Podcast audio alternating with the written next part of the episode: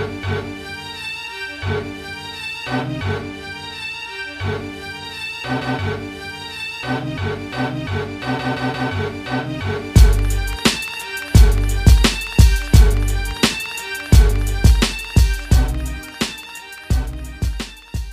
young world. Welcome to the fifth episode of With a Plum, a show about the history, culture, and happenings in the beautiful game. I'm your host, Neem Neem, and flying the spaceship solo without my partner in crime, Raj, today, since he's traveling and currently in the home of football, that of course being England. But fret not, as we've the most special guest in the house this week, my dear friend of 25 years, Daniel, aka King Donny uh, a lifelong Juventino. He's in the house. Um, we've come a long way from playing FIFA 94 to this, brother. But here we are. It's a pleasure to have you. Good to be here. Thank you. As is a tradition on our show, not me, because I always wear the same boring hoodie, but whoever the counterpart is, he or she wears uh, a special jersey that has meaning to them. So I had asked Daniel to wear a jersey of his choice. So please tell us, what are you wearing today, brother? Well, it, it had to be uh, a Juventus jersey, of course, obviously.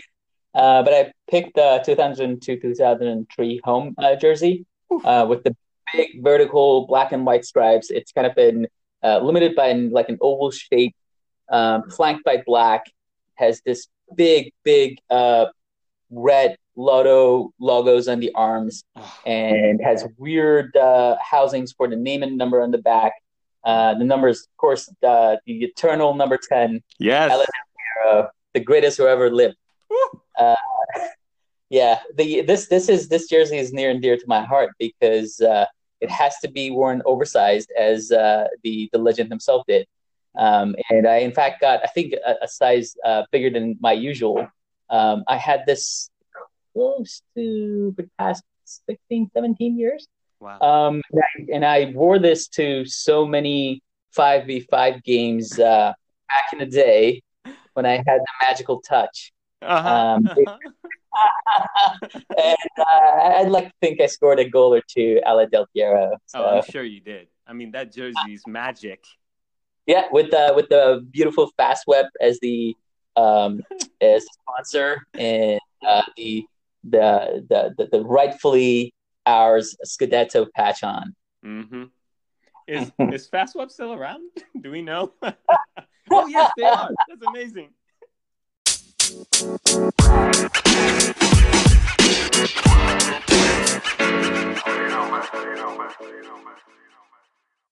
this episode, we'll cover some recent news, including an update on the Women's Champions League, the African Cup of Nations, an Aussie legend retiring, Ole Gunnar Solskjaer becoming the full-time manager of Manchester United, and the new hot phenom Moise Kean.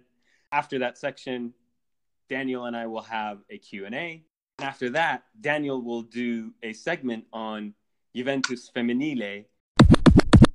So Daniel, this last week, the Women's Champs League, now we know our semifinalists, uh, which will uh, take place in the last two weekends of April. Lyon, Chelsea, and uh, Bayern and Barcelona. Lyon, of course, have uh, Ada Hegerberg, who's the first ever women's Ballon d'Or winner. This was the inaugural year. But man, PSG, men's and women's, they both choked.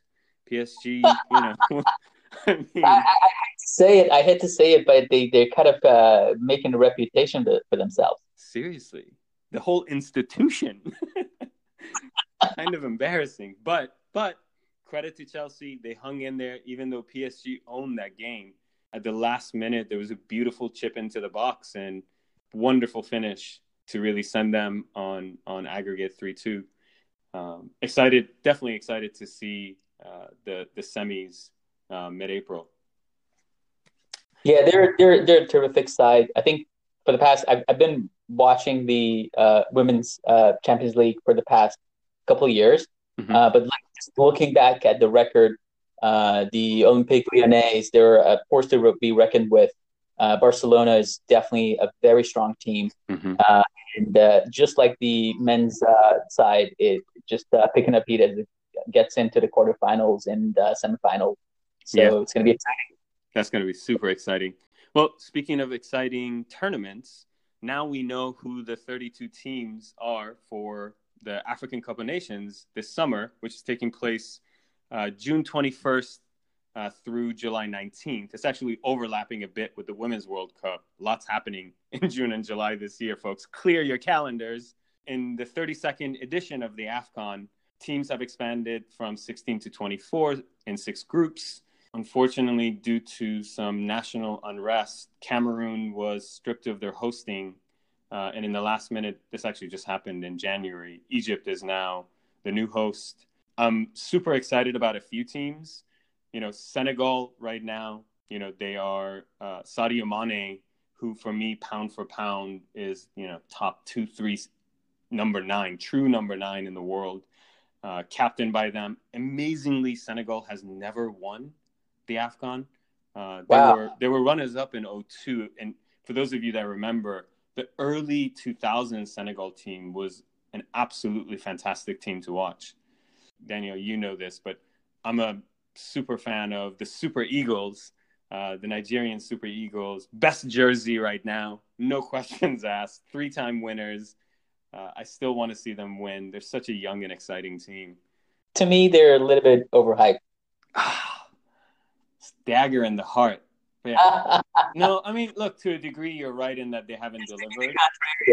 No, but I mean, uh, you know, speaking pragmatically, they haven't delivered. I just have a lot of hope for them. and, you know, Egypt can never discount them. They're the hosts, they're the winningest team of AFCON. They've won it seven times. Next up, Cameroon, five times winners, and trying to do it back to back. They won the last African Cup of Nations. And lastly, do not sleep on Morocco. I really felt bad for Morocco in the World Cup and the results they got. I thought they played much better than their results showed. Um, yeah, I agree. And they're they're an exciting team. They have a ton of pace on the flanks. They have great defenders.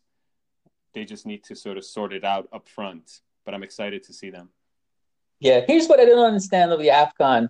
Uh, explain to me how is it possible that Egypt is the winningest team and their club teams won the uh, African Champions League many, many times, but their national team had performed so poorly on the world stage, or in, uh, I should say, in uh, FIFA World Cup. Yeah. Like, how is it possible? Honestly, I don't know. That's a great question. I mean, I've always asked myself that question with Egypt in particular.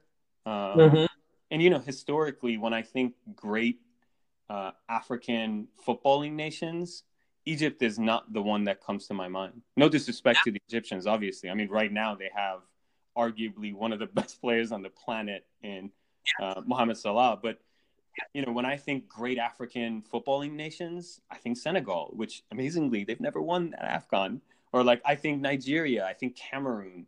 Egypt never comes to my mind, but somehow they perform on the continental level, and then when they get to the global stage, nothing. Um, yeah.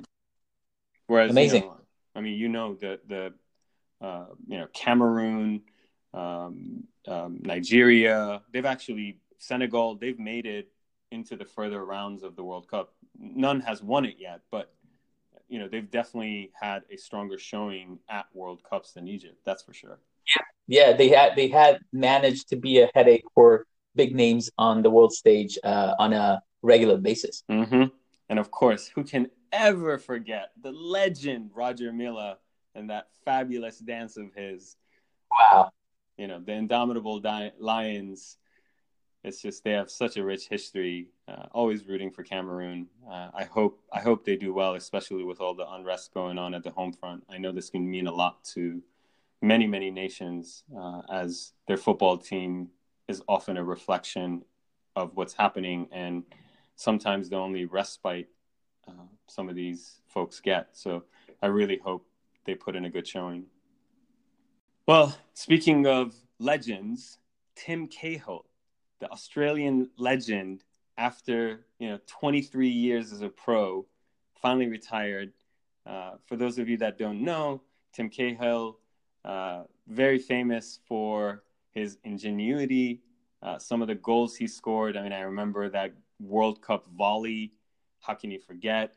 And of course, his famous celebration of, uh, of, of punching the corner flag. So corner flags all around the world can go to bed a little bit easier knowing they're not getting punched by Tim Cahill anymore. But of course, sad to see the legend go.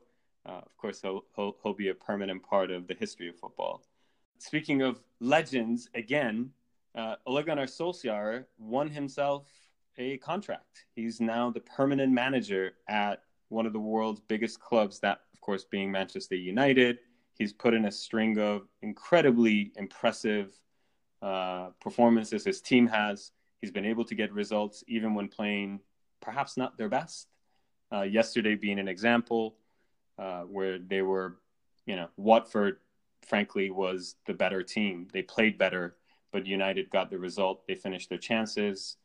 Uh, well done, Ole Gunnar. I love, I mean, Daniel, you know, we sort of see eye to eye on this. I love when, you know, former legends come to run clubs because, you know, they really live and breathe the culture and they bring that winning mentality.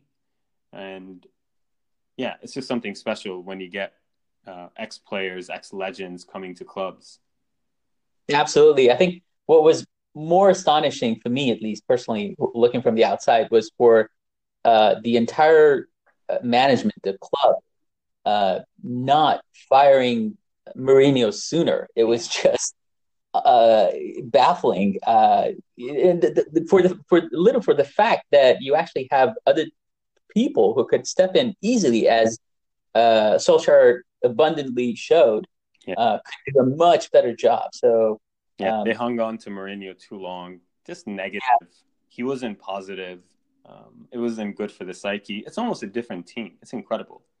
It is. It is. Uh, well, personally, um, I'm not. I can't. I can't claim to be too happy about this because right until uh, Solskjaer stepped in, there was all these rumors about uh, uh, Paul Pogba coming back, coming back home, I should say, mm-hmm. coming back to Juventus. But uh, it's understandably, uh, it's a different world. Uh, it's a different uh, dynamic, and uh, I think now the British press can, after having his fully earned extension contract, they can go on criticize him unjustifiably. because that's how the media rolls yeah, yeah. Well, speaking of people doing well, uh, your beloved Juventus has a uh, rising star. You want to talk to us a little bit about Moise Kean? Yeah, sure. I mean, Ken, I've been watching him since he was uh, 15 or 16. So, wow. all in all, I think in about four or five years, he is in many respects a very uh, special type of player. He rose through the ranks of Juventus. He actually got his first contract, uh, I think, two years ago or a year mm-hmm. and a half, and I mean professional contract. Mm-hmm. Uh, he he and there were all these talks. He spent a year away at uh, Verona, trying to do his best, uh, avoiding relegation. Mm-hmm. And he actually was very, very good. I can't remember. They had uh, he was kind of brought in as uh, they gave him number nine. Verona essentially played a four-five-one. Oh, wow even though that was the case for almost the entirety of the season and up until the very last stages when it was fairly obvious that they're going down, uh, they never changed uh, strategy. Uh, but even w- despite all those, uh, he managed to score four goals, and I think he did three assists. He actually performed very well in a, in a league that is uh, famous for tough defending, very um, very defensive minded uh, league in, in mm-hmm. general. And I think uh, he, he, he made the right choice to, for, to come back.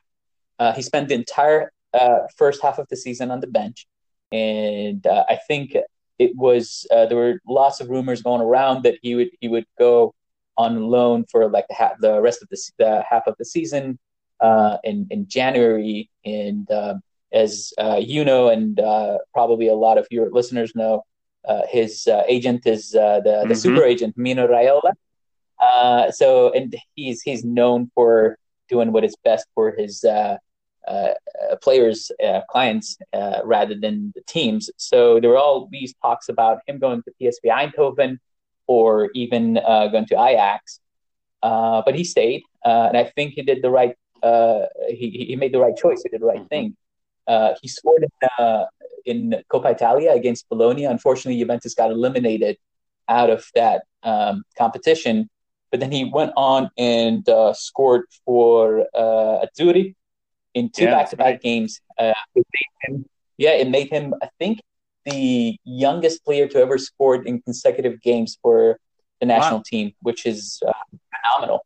He also scored, I think, just before leaving for Verona. He scored at the age of 17 for Juventus, which made him, I think, the youngest player who ever scored in Serie A for Juventus. Um, so the numbers, I, I, I, guess what I'm getting at is the numbers speak for themselves. He is he's phenomenal. But what I what I want to, if if if I may, yeah, I wanted to talk about uh, a minute about his. Obviously, he's he's a talent. Obviously, he's one of uh, one of those uh, generational players when you very rarely get one um, in ten to twenty years. And his relationship with uh, uh Mr. Allegri, uh, Juventus head coach, has been very very interesting. Uh, so Allegri is known for giving time to young talent and giving them a chance on the biggest stages. For example, last year when Juventus was playing hmm. Barcelona mm. in the group stages of Champions League, admittedly, uh, Juventus didn't have any fit midfielders, but he fielded uh, Rodrigo Bentancur, the Uruguayan, uh, who went on and had a terrific year with uh, uh, Uruguay in mm-hmm. the World Cup. So he, he, he I, I don't think you can blame him for lack of faith in young talent, the same way that most people criticize Mourinho, for example. But at the same time, he's a he's a stubborn guy, and he would like to make an example of things or issues that he, for obscure reasons, try to prove the rest of the world um, that they're yeah. wrong. So as soon as all the hype went up about Moise Kean's uh, consecutive goals uh, for the national team. He went on and in the press before the game against uh, Empoli said that, yeah, of course he uh, scored, but he's not uh, Messi or Cristiano Ronaldo. Who said that? Who said he's Cristiano Ronaldo? And of course, he benched him for the Empoli game. Juventus now, some of your listeners might not know, but uh, Juventus is actually 15 points ahead. The Scudetto is pretty much done and dusted with and uh, I think it is the best time to play to do talent. a trial trial of exactly both players and new tactics. Uh, but he just went with his own tried and true and failed system and uh, started uh, Mario Mandzukic over uh, Moise Kean. And lo and behold, Juventus played an impressively unattractive game up until 60th minute and then uh, there was no choice but to actually bring uh, Kean on. And I think it was the first or second touch of the ball where he scored a fantastic goal. And, and who would have thought? he has a lot of poise for a young person. He's very, very calm on the ball. Yes. Uh, these are all fantastic signs. Yes. Look, he he actually he I think it was a five or six minutes after his goal, he actually uh, missed yeah, a one to one which was yeah, which was kind of uh, his, age disappointing. Show. But I think is, yeah, he, he's 19. Uh, I'm sure. I'm sure if you look back at the uh, the greatest talent who ever lived and look at how they played when they were 19, uh, you must be able to find something exactly. similar. No, he'll he'll learn that with age. You know, either put your foot through it or chip them. Uh, credit to the goalie, he did come out and and you know, smother. Made himself, made himself yeah, he made himself yeah. big, but again, with age, I think it will come. He has ton of promise. If I'm a Juventus fan, I'm just happy that he's on my team, and hopefully, uh, yeah. in time, he he he essentially doesn't give the head coach a choice but to start him. You know, as fantastic as Mandzukic has been many many years in a row, and again, even even Moise Kean's goal came from a knockdown from him. Unintended assist or half intended assist. But... but you know, he's he's aging, so long term Juventus will need a replacement for um, Super Mario, and yeah, they, they pushed out uh, Higuain, which I think it was uh, um, not not the, the greatest agree. move. That broke my heart. Uh, it broke him. Yeah, yeah. Well, retrospectively, they might have made the a good choice for the club because he, as you've seen, had a horrible half season with uh, AC Milan, and even at Chelsea, where uh, Maurizio Sarri is uh, favoring him and protecting and shielding him, he still is not performing. Uh, so maybe that was the right move, uh, given his hefty wages. Uh, but they, they, they, they pushed him out. we kind of are going without a number nine, a true and true number yep. nine, because Mandzukic is not playing the number nine anymore. He's he never was a classic nine. He used to play nine for Bayern Munich for a period of time. Mm-hmm. But uh, that that number nine that we had in Higuain, who would just guarantee 25 goals a season, uh, we, we, we we never replaced. Um, and I, I, think it's it's just uh, very very satisfying to see that uh, someone who rose through the ranks and essentially cost us nothing uh, would eventually, hopefully, one day uh, wear that iconic number yeah, nine. I mean, that's that's the dream for any club, right? And when we think about mm-hmm. the history of some of the best teams, I mean, think about the early '90s Ajax team, the early '90s, mid '90s to late '90s United team, the you know mid, early to mid, even I guess late 2000s Barcelona team. Most of those teams were constructed from you know uh, home field talent. Uh, these were folks that came through their own academies and really carried those teams on their back. So it's I'm always uh, excited when I see a player coming up through the ranks and sort of earning his or her own spot on on the first team. It's always exciting. So in our Q and A section, I'm going to ask Daniel a few questions, and he's going to educate us with his wealth and depth of knowledge about the beautiful game. So, without further ado, Daniel, pick a midfielder and tell me why you love them. Oh, that's too easy. uh, I, w- I would pick the, the, the what the Italians uh, aptly called uh, the Czech Fury, Pavel Nedved. Oh, wow. Uh, he used to he, he used to play for uh, Lazio for the longest time uh, Juventus actually funded his transfer by selling uh, Zinedine Zidane, and uh, we never looked back. Um, he won the Ballon d'Or, and uh, that would be my pick because he is uh, he's uh, he. I have so many fond memories of him playing in the black and white. Yeah, and I mean, of course, again, speaking about former players, legends that are part of um, clubs, he's omnipresent at Juventus today. Yes, he is the he's the VP of the the, the whole organization. Yeah, and for for our listeners, if you don't know who Pavel Nedved is, please go and Google him. Watch some videos. You will marvel at his passes, long range shots. That's Pavel Nedved, P A V E L N E D V E D. You won't regret watching those clips. Trust me. Well, yeah. Tell me, you, are gonna have yeah, you're gonna have a good time guaranteed on YouTube. well, tell me, what's your most memorable moment with uh, uh, and from Pavel Nedved? Oh, uh, it was the without a doubt, it was the return game in the 2003 Champions League semifinal yes. against Real Madrid. Yes. It was uh it was it was uh, it was a memorable night. Not in the, not in the way that most people would associate their favorite players with, started the game very strong.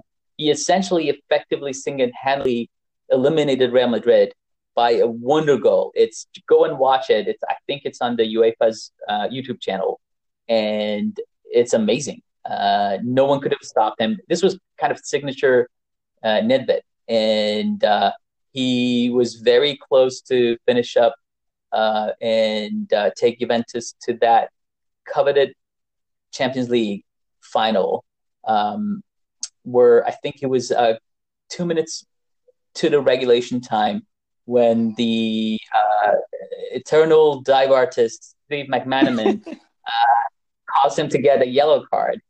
Uh, and it's it's amazing if you watch the uh, the reaction that Nedved had right after because he knew he was on a yellow, and he knew that he's going to miss the final. Hmm. So he just uh, caves in.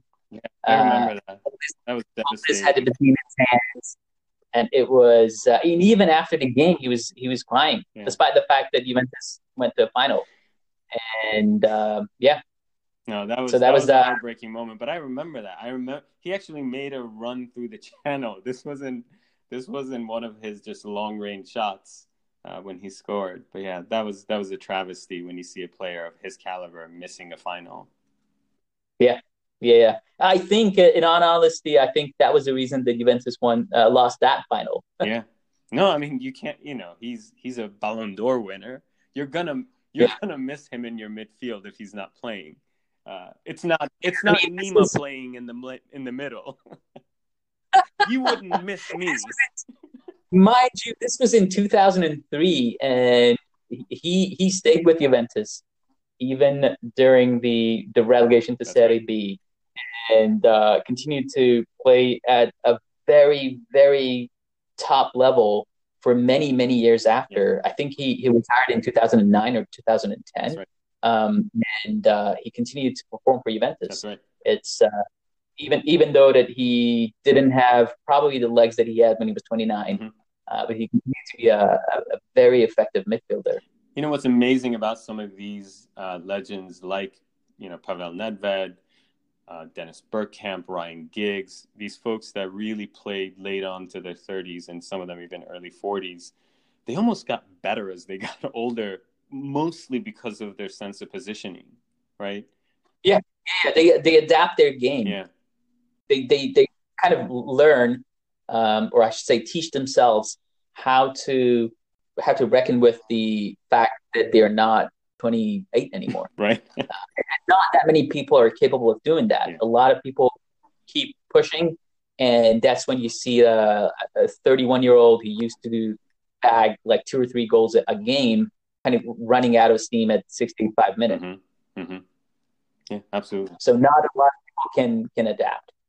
Well, But then again, that's why you don't have that many 33 year olds uh, conquering the world of football, that's true. just like Cristiano Ronaldo, by the way. That's true. That's true. No, a, a lot of things are going right for your team right now. Bask in that glory, brother.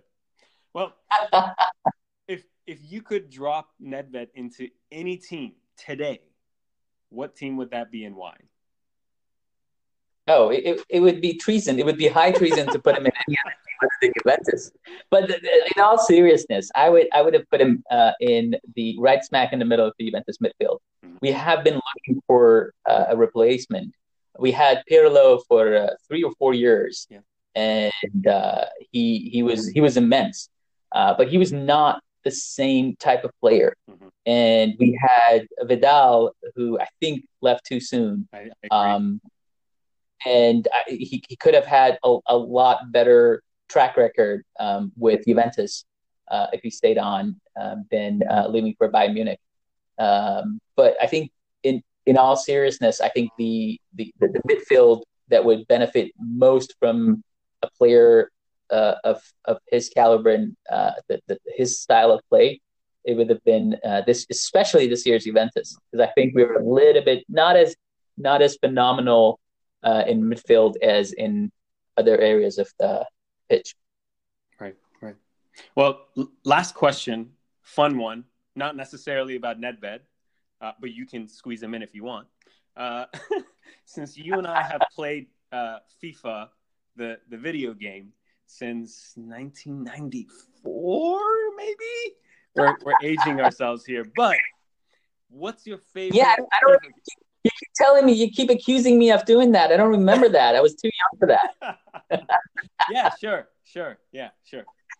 Um, so, what's your favorite uh, year of FIFA? Ninety-four till today. Oh well, so with the caveat that I haven't actually played, I think the last two FIFAs, um, but I don't. But I honestly don't think it would change my opinion. I would say it has to be the FIFA uh, 1998 Road to Road World to Cup. World Cup. Yeah, it was the special edition, um, and it was uh, it was it was a very interesting game because I think it was the very first edition that they um, had an extra section to the entire game where you could go in and modify a lot of things. Not the like how well your players are playing, like your um, uh, like their their scorecards are the same, uh, but you could change uh, how like their their facial features. You could have changed how that. they look. I remember that. Yeah, yeah. So they had like this whole new thing, and I remember sitting in front of my computer and like spending on average three or four hours a day for like five straight days to uh, cut the uh, national team, uh, Iran national team, to this to to, to, to the, to the, the, the latest and the most recent uh, setup yeah. Uh, of our, our our national team. And then we would go on playing, and then of course not being able to uh, get out of our group stages. Heartbreak Hotel. Um, yeah, no man, that was that was a phenomenal um, phenomenal game. Last few years, I've only been playing uh, football games on my iPhone. This year, I'm actually not playing EA Sports' as FIFA. I'm playing uh, PES. I think it was PES for the longest time that when they had this uh, thing that they couldn't have the actual uh, players' names. That's is right. That right. That's right. Yeah. It it still is true for some leagues. So uh, the the English teams and I think oh yeah, I want to say the Spanish ones too, but uh, you know they have the French league, the German league. They have all the names of players now, but mm-hmm. but there's still some rights issues that they don't have. But I remember one of the first uh, major improvements to the quality of the game in terms of like players' movements and faces, it was PES, and that was the first year where I didn't play FIFA, where I switched to PES. Right. But then FIFA or EA Sports rather caught up very quickly, and effectively now they're indistinguishable. I agree. Moving on to our last segment and the Juventus Femminile. Uh, I'm gonna pass the mic on to our friend Daniel so that he can educate us on what's happening uh, at his beloved Juventus on the women's side of the game. Of course. Uh, well, Juventus uh, is a never expanding project. Uh, the vision is for them to become the best in uh, everything football related. So, in, in, in, in that respect, it made perfect sense for uh, Juventus to form uh, a women's team. Um, the, officially, they called it uh, Juventus Women, uh, and this shows uh, how much they're dedicated in making this an international brand. Mm-hmm. So Juventus, what they did is uh, similar to the men's game. They have a Serie A for women, um, and there were usually 12 to 14 teams, depending on the year who would compete in this league every year. Uh, last year, um, Juventus essentially started by buying another team's license to play in the Serie A. It was AC's Cunios, um, who essentially has men and women team. Juventus essentially bought their place in the competition. They finished, uh, I believe, seventh mm. the year before. Uh, but what happens is once you relinquish your license to play in that league, uh, you can still have your team and everything. You just have to uh, start at a lower tier. So, to, to my knowledge, uh, Cuneo's team actually uh, essentially became uh, uh, defunct in a sense that they're just playing as in like an amateur club. I don't believe they um, any longer have a team. But mm. moving on with Juventus, there was a, a lot of criticism toward what they did because mm. there was all these talks about what Juventus did and how they did it. Uh, they essentially went on and bought, I think, four or five Azzurri players, the national team players, from uh, competition. And uh, because it's Juventus, uh, you would think that a lot of people won't say no uh, when you when the offer comes in uh, knocking the door. So, so what happened was Juventus started with this league. That that year was a little bit interesting in a sense that the the structure of the league is uh, dictated by an, an, organization called Lega Nazionale Dilettanti, uh, which is essentially the amateurs league. Hmm. Um, so it, it is in charge of all the games that are played in a non-professional uh, setting in the entire Italy. And uh, they have 12 teams in the league, uh, and they actually uh, send four teams to the lower tier each year, which is amazing if you think about it. It is like uh, if uh, the EPL would send the bottom seven or eight teams to the lower tier. Yeah, that would that would make things very interesting. But that's how they did it. Why? and then that? I, honestly, I don't know. I don't, and I'm I'm not even I'm not entirely sure if it's going to be the same this year. And I'm going to talk about it in a second. But this was back in this was last year. This was uh, when this was the uh, the under the uh, the purview of the uh, LND, and uh, apparently they have a quite a bit different rule book compared to the um, the professional leagues.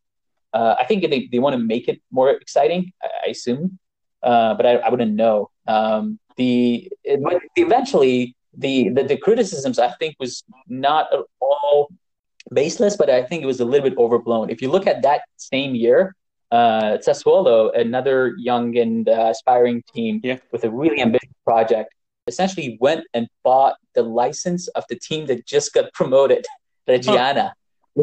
which is, uh, I guess, the, the, the, the, this is the the Italian way. yeah. If you got the money, just imagine playing for an entire year in a, a lower tiered league uh, to buy yourself a promotion, only uh, to be told to go uh, two tiers down and start from the beginning.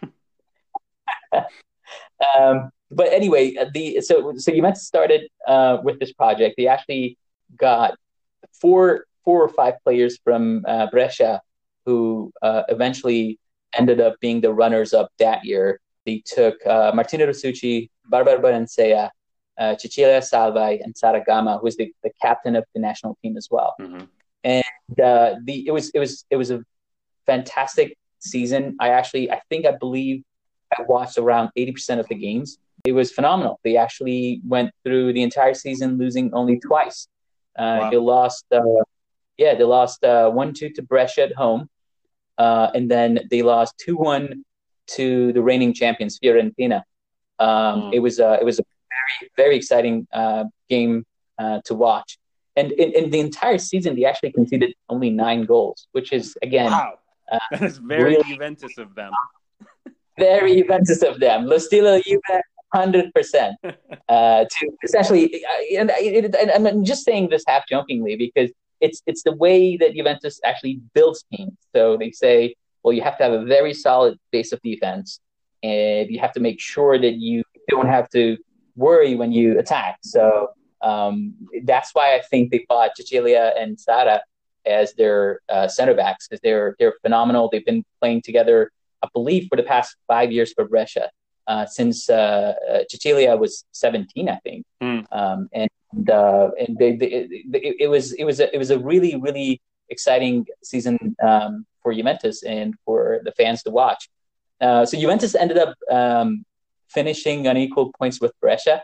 Mm. Um, and despite the fact that Juventus actually, if you if you looked at their head-to-head games, as I said, they lost one to two at their home. But they went away and they crushed Brescia four 0 uh, so if you wanted to go off of that, then Juventus should have been announced champions. Yeah. Uh, but they didn't, and they opened the LND's rule book, and uh, they uh, essentially said that even um, a goal difference wouldn't matter because again, if you went off of uh, a, a, goal difference, Juventus had a uh, plus 55 uh, to Brescia's 47.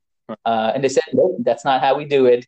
Uh, and in fact, you have to play in a playoff game, or as the Italians would like to call it, this spareggio.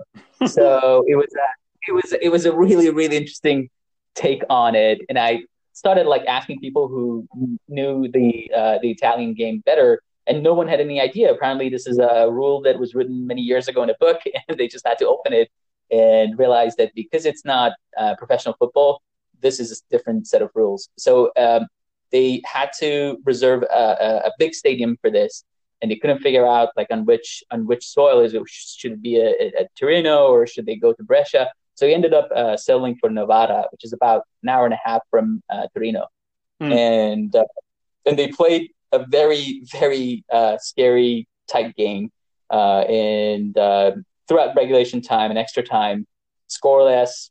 Um, the Juventus came very close to scoring a couple of times, but um, it, it, showed that they were on equal points for a reason. Mm-hmm. Um, then so the game went to the penalties, and the Classic first penalty. Italians.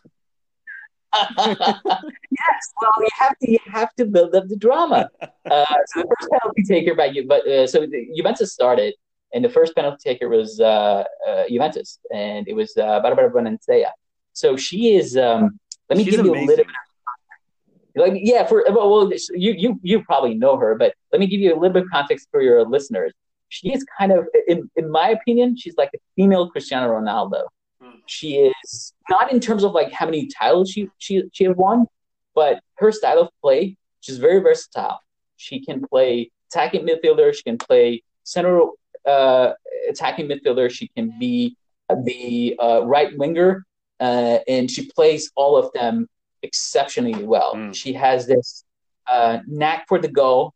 She is amazing. All in all, uh, a really talented striker and player. Yeah. Um, so she goes behind the ball, sets the ball straight, and misses. Mm. yeah. it was, uh, and I was watching the. Mind you, I'm watching this live, and I'm like, "Oh, this is this is done. Yeah. This is all the trauma of Roberto Baggio missing a penalty." Yeah.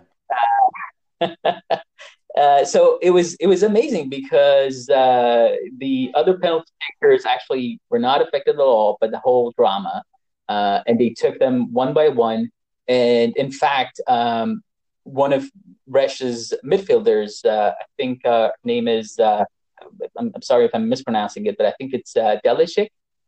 His, she's Polish, mm-hmm. Um, and she missed the penalty for Brescia. I think it was the third penalty uh, by uh, uh, admittedly by some heroics by uh, Juve's keeper uh, Laura Giuliani, and uh, so we went to the sixth penalty. Uh, so the, the regular five penalties again, classic Italians, classic Italian. Uh, and then it was very, very, very interesting. I think you can actually watch the video again on YouTube uh, of the entire um, uh, uh, the penalty shootout and the Juventus's uh, midfielder turn, turned left back, uh, Lisa Boattin, actually um, very confidently uh, netted the penalty, and then it was the Brescia's turn, and their uh, player Federica Di Criscio skies the ball, and there's ecstasy. Yeah, the first Scudetto goes to Juventus. The Novara Stadium is in uh, state of glory, and they're all singing the Storia del Grande Amore. Uh, this is this is phenomenal. I highly encourage you to watch it. In fact, I think that the the wheel was keep going. I Have the stream never stopped, and I think I watched. Oh, that's amazing! It was it was amazing because I watched another hour of just people celebrating. I mean, Bre- Brescia's players were not happy, but the rest of the stadium and uh, U.S. players, our ladies were just ecstatic. It was um, it was amazing. It was uh, it was a very very interesting uh, experience. So off the off the heels of that success, um, Juventus essentially announced the management announced that they take this very seriously. In fact, I think uh, the president uh, Andrea Agnelli uh, had both teams, both men and women teams players, the first team, um, up on the stage with him uh, in the annual gala. That's the uh, right uh, thing to do. Yeah, and they congratulated them. Uh, they also put a lot of resources behind them, um, and uh, they were kind of. I think it was it was that around that time where they uh, came out publicly and they said, in four years we want to be among the four top four or top eight teams in Europe in the women's uh, football. Mm-hmm. Um, and I think that was a realistic goal because Juventus uh, obviously being the champions, uh, qualified for the uh, Women's Champions League. And uh, they had a very disappointing start. Uh, they actually lost to Brøndby, the Danish team. uh, on the very first round. Uh, and uh, the, uh, uh, the, the, the head coach Rita Guarino said that this was a good lesson. we'll come back stronger next year. So hopefully, hopefully that would be the case. Yeah. Uh, the, the, but what I wanted to uh, say, if I may, uh, in a in a couple of minutes, mm-hmm. is the, the, the, the phenomenal success by Juventus actually had ripple effect. So AC Milan went on right after Juventus's Scudetto and bought Brescia's team in its entirety. Oh wow! Very AC of them.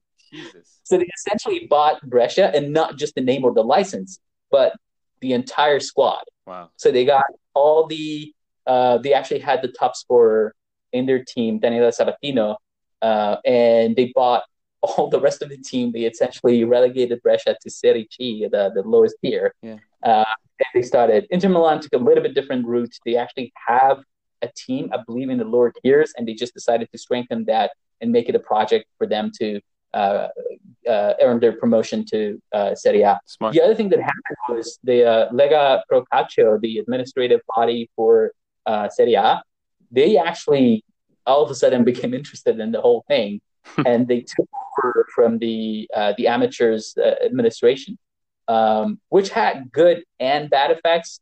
Um, it, it was obviously very good because it gave it visibility that it so desperately needs but at the same time, because it is now under the auspices of Lega Calcio Pro, the um, rights, the the streaming rights went out, and up until then, I was able to watch it on um, the Juventus uh, season virtual pass.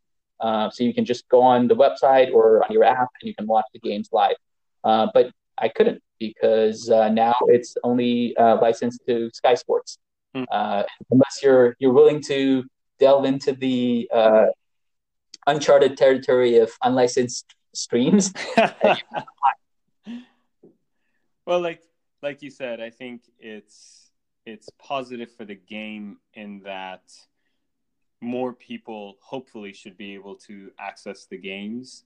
Of course, it's not always fun when um, when you know it's just not available. I mean, I see how uh, football has expanded in the United States by just the Premier League and Serie A this year, uh, Serie A being available in the US.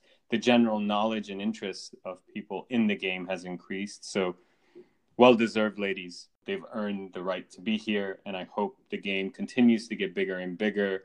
Um, some of you might not, might have heard uh, in the news in the last month alone, there was the, the Barcelona Atletico Madrid women's teams squared up. That game, I think, drew 69,000 fans. And then, of course, uh, Juventus and Fiorentina's women's teams at the Allianz Stadium uh, in Turin. That drew 39,000 fans, which was uh, record breaking. A lot of, lot of exciting things happening in the women's game, and we're here to celebrate it. So, Daniel, thank you so much for giving us this uh, incredible background.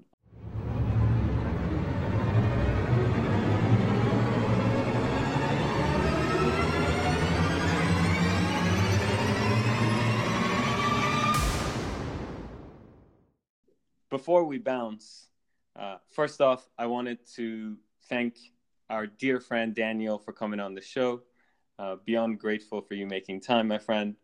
Uh, Pleasure to be here a, a concept we've been playing with at Eterno has been League of Billions, which is there are very few players that actually play at the highest level of, of the game, but there's literally three and a half billion people who follow the game, love the game, spend their weekends and midweeks watching the game. So all of us belong in the League of Billions.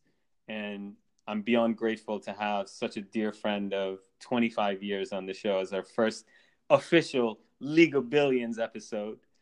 With that said, please subscribe to our podcast if you like it. Uh, you can subscribe on iTunes, Spotify, Google Podcasts, of course, Anchor, Breaker, Overcast, you name it. We're all on the on all the platforms. If you know people who love the beautiful game, please tell them about it We'd love to hear from you. You can always reach us on Instagram, Twitter, or Facebook at forward slash Eterno HQ. That's E T E R N O H Q. And of course, you can always sign up on our website, eterno.boutique, for updates. We're beyond grateful for you tuning in week in and week out. Your support means everything to us. It gives us the fuel to keep going and spreading the, the good word of the beautiful game. And on that note, we'll see you next time. One love. Fine alla fine and forza Juve.